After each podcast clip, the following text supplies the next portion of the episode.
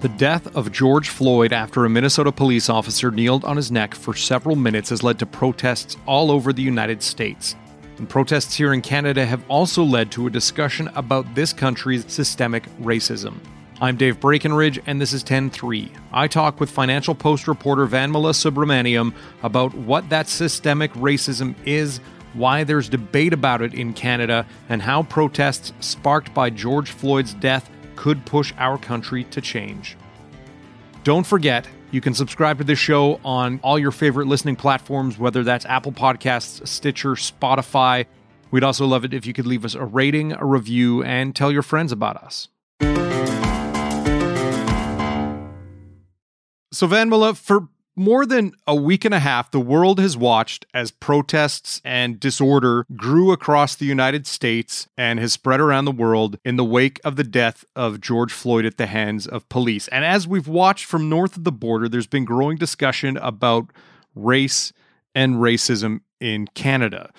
Do you feel that the discussion that we're getting here in Canada is actually getting to the heart of problems of racism in this country? So I think one of the things I will say about the discussion on race in Canada is a, it's good that we're having a discussion on race in Canada. But B, I do remember that we had a discussion on race in Canada not too long ago in October when we went through that whole Trudeau blackface saga. Mm-hmm. And so to answer your question on whether we're getting at the heart of problems in racism, I don't think we are because I think that the discussion on racism here is still too much at a surface level. So, for instance, we're still having these debates on whether there is systemic racism in Canada.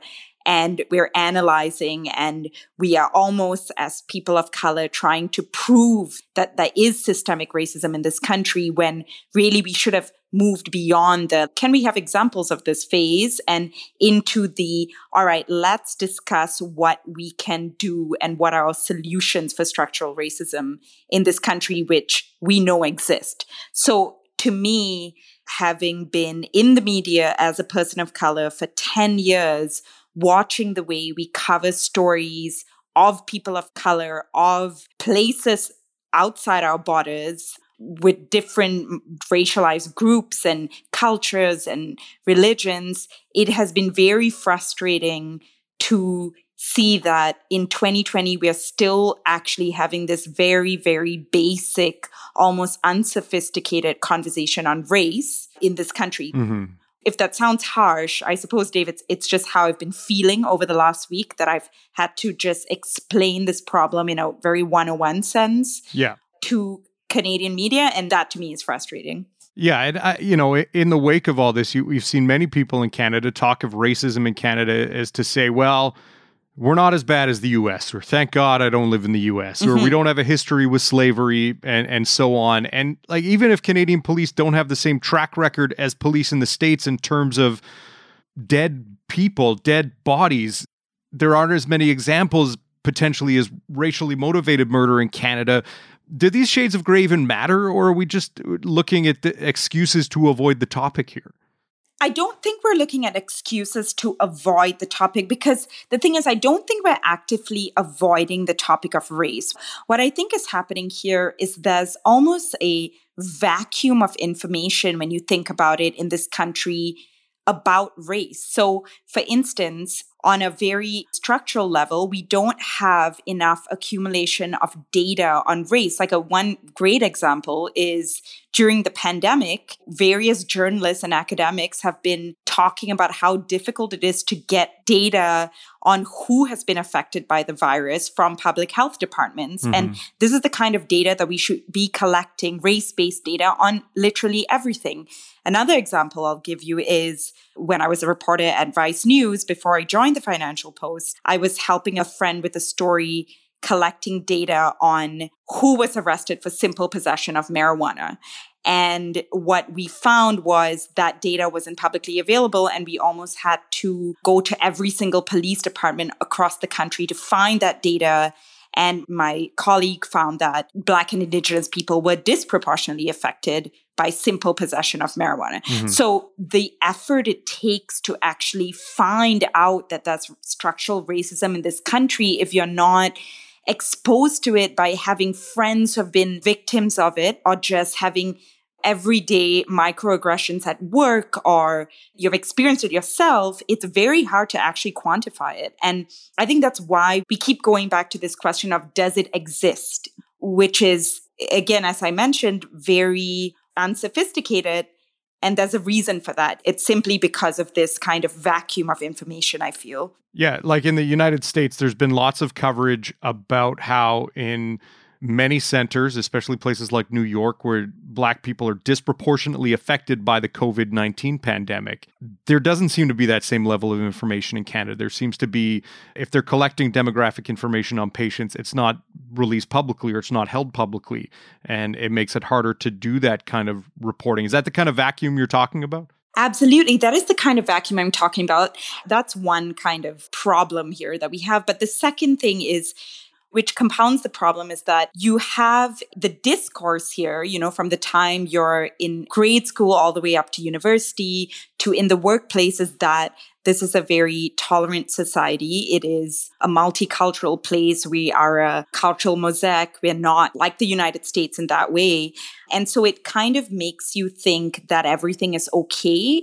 It's almost just, you know, this might sound harsh, but a bit of a cop out from the political class to say, everything's okay. We we bring in people from different countries, and just because we are very, our cities are very diverse, we have actually dealt with the race issue well, which is very very problematic because it sets us back many steps where you then have to educate people on the fact that this stuff does exist and we're not this utopia. So I think I mentioned it in a column that I wrote this week in the National Post where I said it's very easy for corporations, for instance, and just generally the political class to say, we have put people on our boards that are people of color. We have engaged in these things. We have diversity training at work with all these things and everything's okay. But the hard work has not been done. And in order to do the hard work to really understand where Canada stands on race,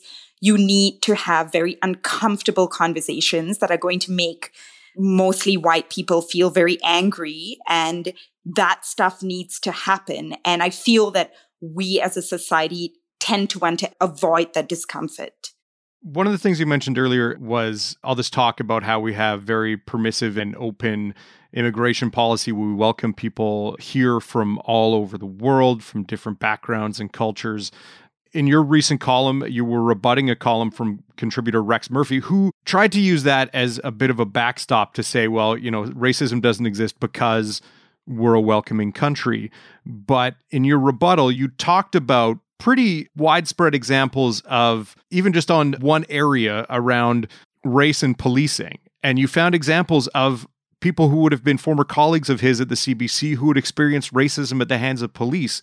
Now, there may be an information vacuum when it comes to demographic information in various sectors, but it's not hard to find examples in that one area. And I'm sure in many other areas, correct? Like, mm-hmm. how easy was it to find examples in this country to rebut what I, I think was a fairly silly argument on Rex's part?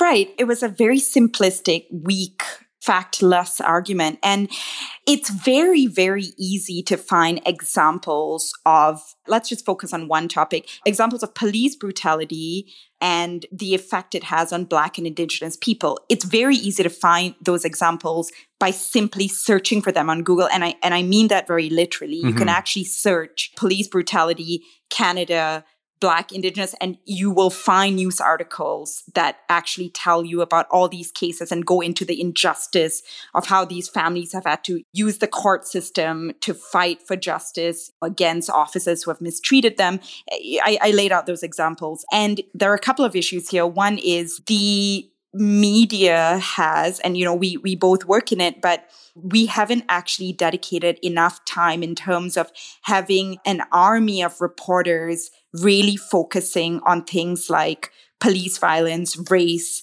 how our justice system disproportionately disfavors, I guess, Black and Indigenous and people of color in various ways.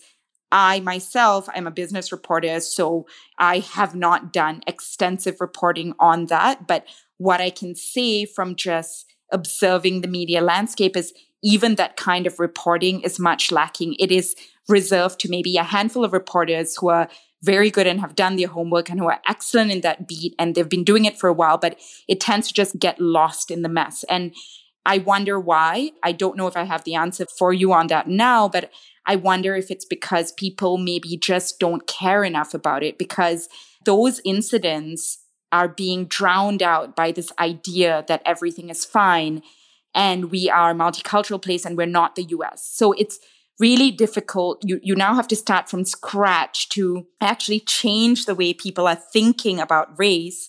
You know, I want to be optimistic about this moment because I want to feel like, well, maybe this is what needed to happen. Maybe we needed this kind of ripple effect from the US to push us to think differently about our own racist systems in this country. You kind of hit on something a moment ago that I think might be at the heart of this, but I'm I'm curious your thoughts. This idea of complacency and this idea that there are people who feel that Canada has shed its own troubled history. You know, we've had the Truth and Reconciliation Commission. We've acknowledged the systemic racism that's been doled out in the past. But do you feel that this notion of complacency is what's keeping people from kind of living with that worldview? Yep, I think you really hit on it. It is this notion of complacency. One of the examples I can just think of off the top of my head is that, and some people might obviously say this is controversial, but using the word genocide to describe what happened to missing and murdered Indigenous women in this country was in itself a debated issue when it was laid out and recommended by a commission that studied what happened to missing and murdered Indigenous women and concluded that it was a genocide. But that became a debate. So, that to me, I guess from an intellectual point of view, highlights the discomfort at the heart of it, it's a discomfort at wanting to say we have a problem here.